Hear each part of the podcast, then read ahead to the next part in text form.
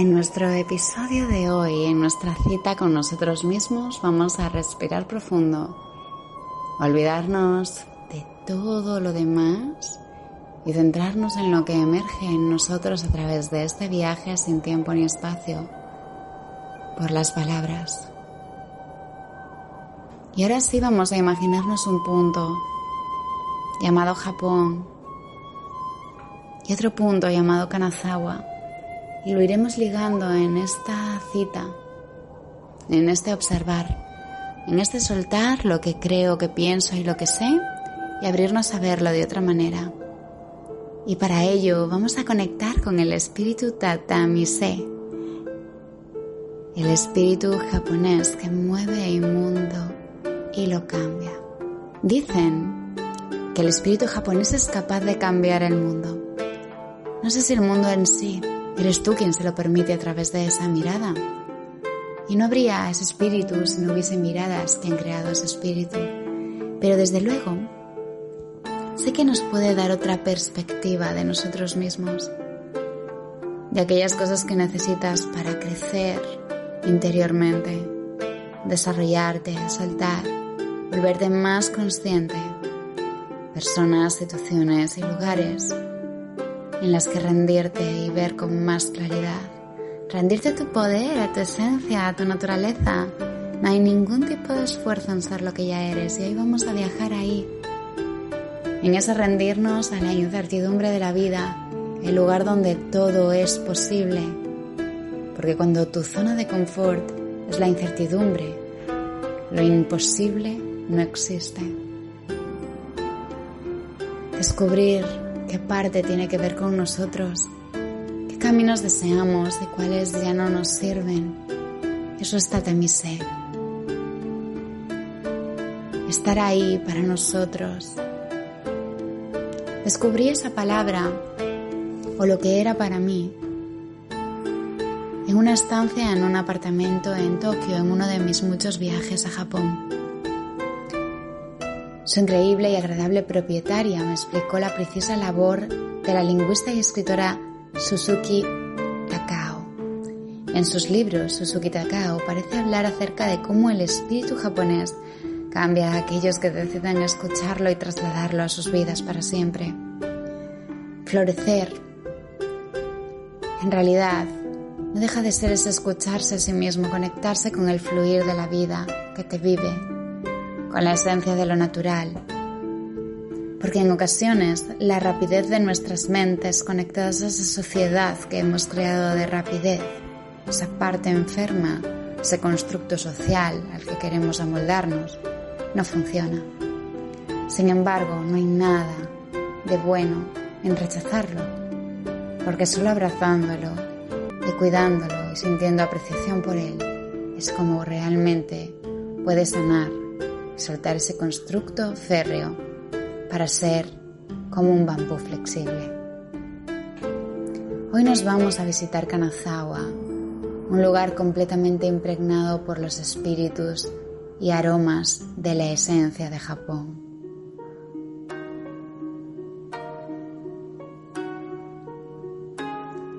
Todas esas charlas, todo ese descubrir, todo ese viaje interno, todo ese apaciguar. Es curioso y maravilloso aprender a ver de otra manera. La primera vez que volví de Japón volví habiéndome encontrado con cierta parte de mi esencia natural que había olvidado. Recordar que en mi indefensión absolutamente total estaba mi poder y mi grandeza y que en lo que consideraba mis vulnerabilidades estaba la belleza y la fortaleza. Cuestionarse aquello que parecía rígido y firme y fluir con las sensaciones. Abrirnos, viajar a través de nosotros mismos, sumergidos en lo que nos apasiona del viaje que es descubrir y la sorpresa, reflexionando sobre esa ruta vital que comienza en nuestro próximo paso, decisión a decisión. Vamos a ello. Hoy vamos a viajar por uno de esos lugares. Lo conocí en mi ruta por los Alpes japoneses, desde Takayama a Kanazawa. Lo conocí en mi ruta por los Alpes japoneses en uno de mis viajes. Tras eh, venir de Takayama y Shirakawago, llegué a Kanazawa antes de pasar por el maravilloso lago Ashi. Pero eso ya será otra historia. Okinawa, Nara, Kyoto, Nakasendo, Matsumoto, Tokio, Kyoto otra vez, Kansai, Fuji, Hakone, Takayama, Shirakawago, Kanazawa, Kyoto. Otra vez. Infinitos viajes, infinitas experiencias. Hoy vamos a ello. Vamos a visitar ese saber hacer japonés, la villa feudal de Kanazawa.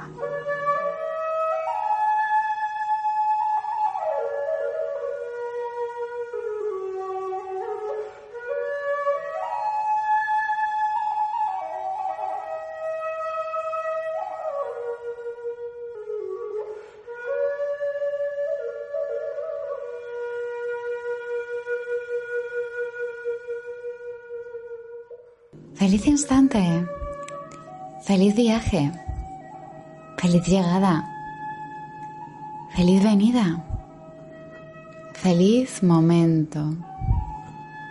Hoy nos vamos en Creali Travels por Kanazawa, la villa feudal de Japón.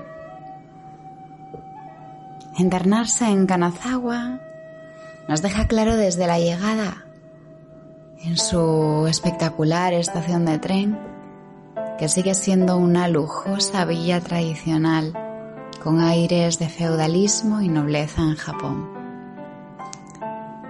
Es que Japón tiene mucha esencia, aunque recuerda que un lugar no es tanto lo que es, sino lo que te permites descubrir de ti en él, imprimir de ti en él, encontrar de ti en él, e incluso cosas que no sabías que eras facetas que no contemplabas, puntos estratégicos en los que mirarte como un espejo y encontrar o recordar nuevos puntos de vista que también estaban en ti. Cuando yo llegué a Kanazawa, poco más sabía que se trataba de una antigua villa feudal de geishas y samuráis, ubicada en la prefectura de Ishikawa bordeada por los Alpes japoneses. Yo de hecho no llegué en tren, aunque sí que me marché en tren. Llegué en autobús procedente de Takayama. Había parado previamente por la maravillosa aldea Gasozukuri de Omigachi, Shirakawago. Y a las pocas horas de estar allí, tenía claro, tenía perfectamente claro que iba a convertirse en uno de mis lugares favoritos de Japón. Sus innumerables jardines, sus rincones de recreo, su división entre una parte tan genuina, auténtica y tradicional y otra tan genuina, auténtica y cosmopolita. En Takayama nos hablaban de que era la Little Kyoto. Pero la verdad es que en Kanazawa también hay partes que lo, llaman la Little Kyoto. Así que, si yo tuviese que elegir, elegiría, sin lugar a dudas, Kanazawa.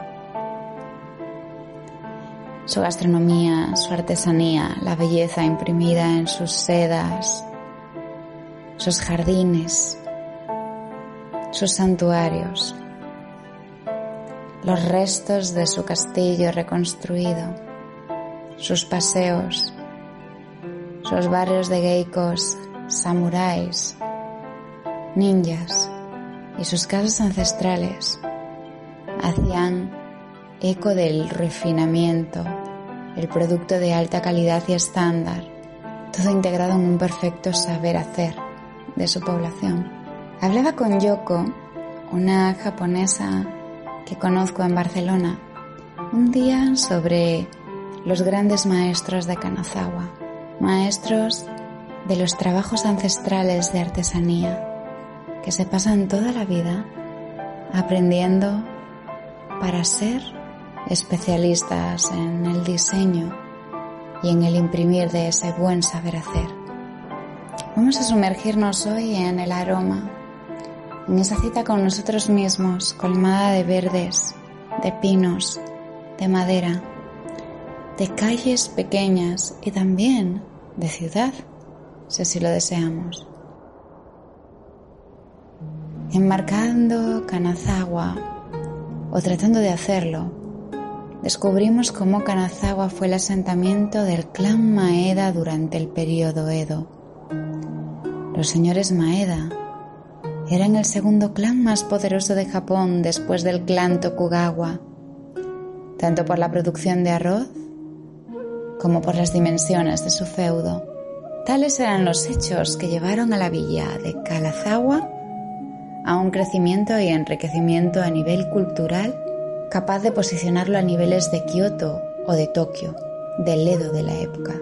Durante el siglo pasado, Kanazawa logró salir ilesa de los ataques aéreos de la Segunda Guerra Mundial, conservando los particulares distritos que la caracterizan, como Nagamachi, su barrio de samuráis, o Higashichaka, uno de sus barrios de geikas, intactos. En Kanazawa está ubicado uno de los tres jardines más especiales de todo Japón y además cuenta con numerosos parques especiales y museos. Es una ciudad UNESCO de folk, arte y artesanía y produce prácticamente la totalidad del pan de oro del país. Además es la cuna de los delicados kimonos de seda Kagayuzen visibles en el Museo Nagamachi Yoseikan. Estos maravillosos y delicados kimonos, espectaculares obras de arte y coloración, son famosos por su técnica del tintado. Los lacados Guayima también son típicos de allí. Y por supuesto la cerámica Kutani y Oji. Todo ello en un ambiente de barrios de película, tranquilidad, sosiego, distritos que nos recuerdan a Gion en Kioto. O dan aire a ciertas partes de Takayama, de hecho sus calles más tradicionales, aunque mucho más calmado, mucho menos atestado de personas, mucho más libre y sereno. Las casas de madera, las casas de té, las villas de máximo lujo con mansiones con cerros de barro, los jardines de su castillo, el Kenrokuen, son puntos que no te dejarán indiferente en tu visita. Pero sin lugar a dudas, el santuario de Oyama fue mi sitio favorito e inesperado. Vamos a verlo todo. Los puntos básicos que ver consisten en el distrito de Higashichaya. Encontramos allí Geiko Shicha, Jardín Kenrokuen, uno de los tres jardines más famosos de todo Japón.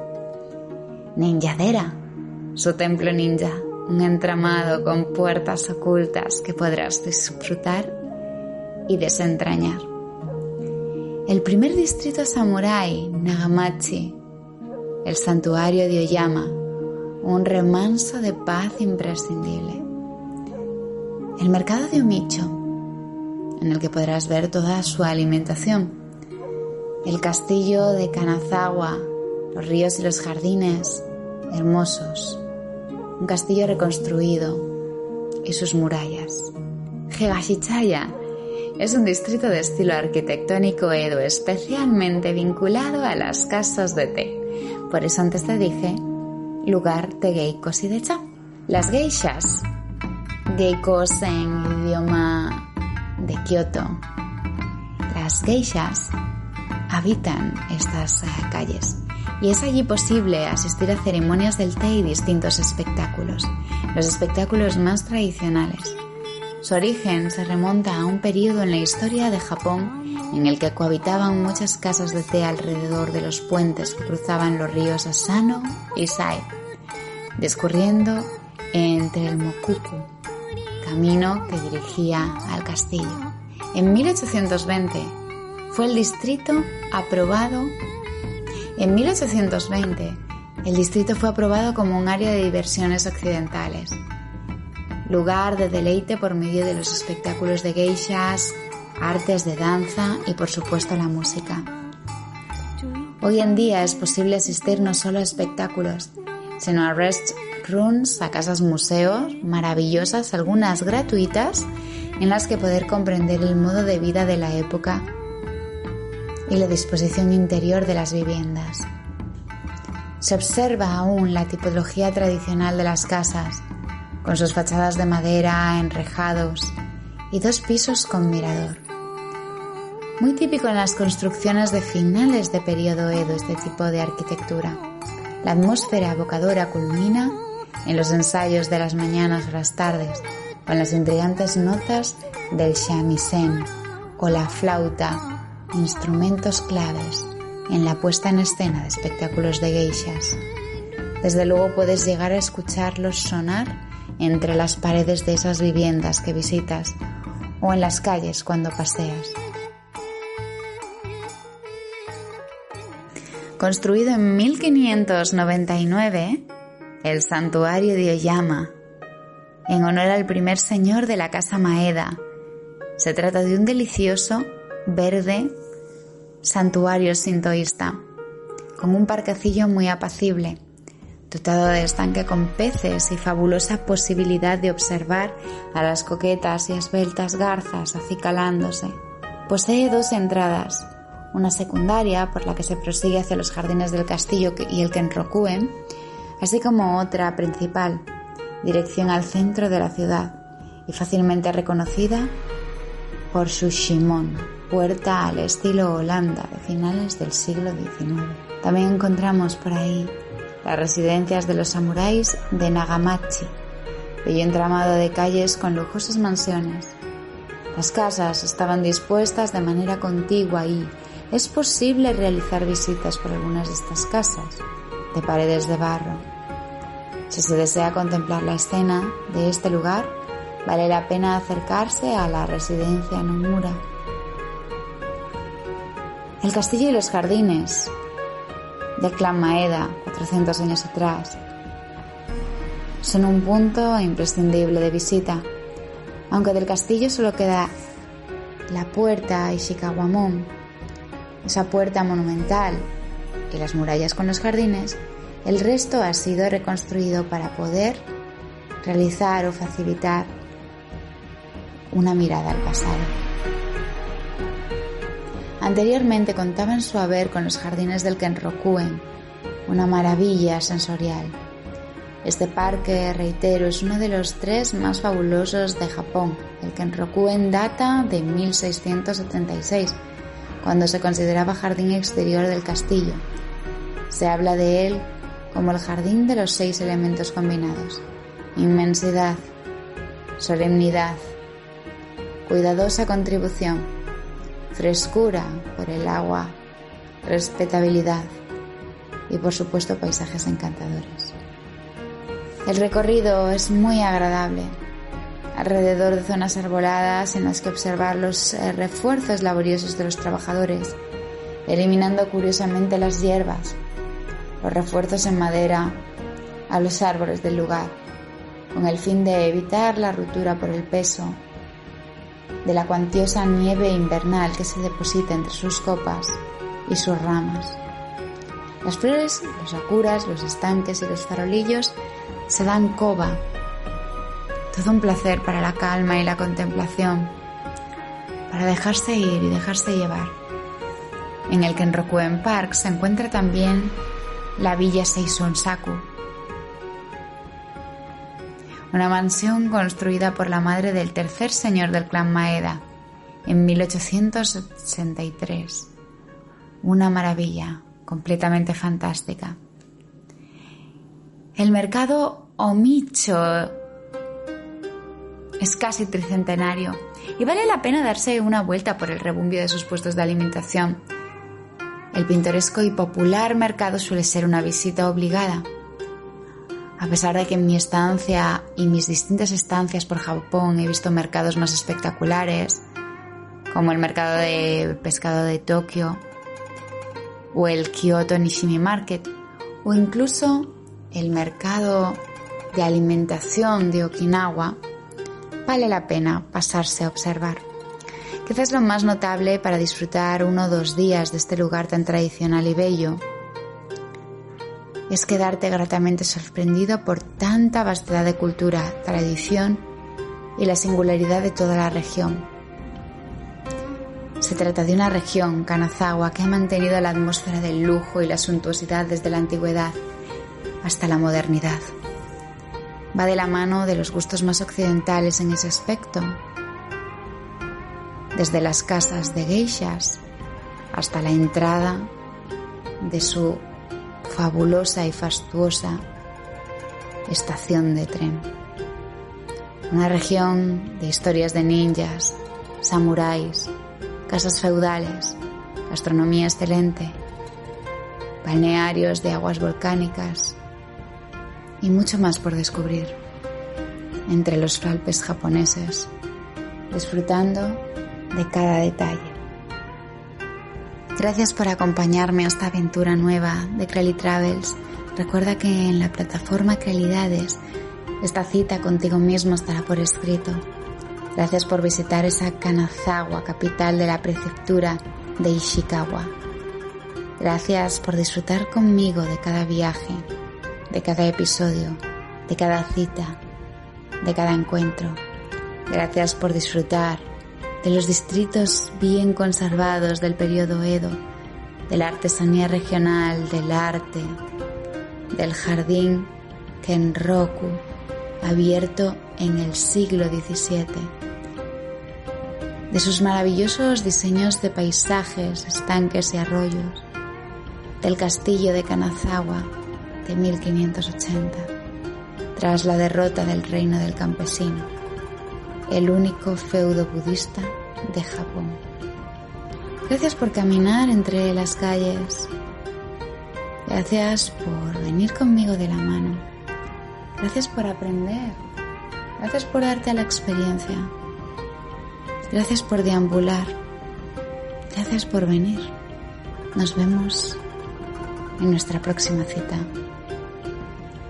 y en todas las plataformas, en el blog Realidades, en las redes Reality Travels, en todos nuestros episodios en iVoox en Spotify y en tu corazón.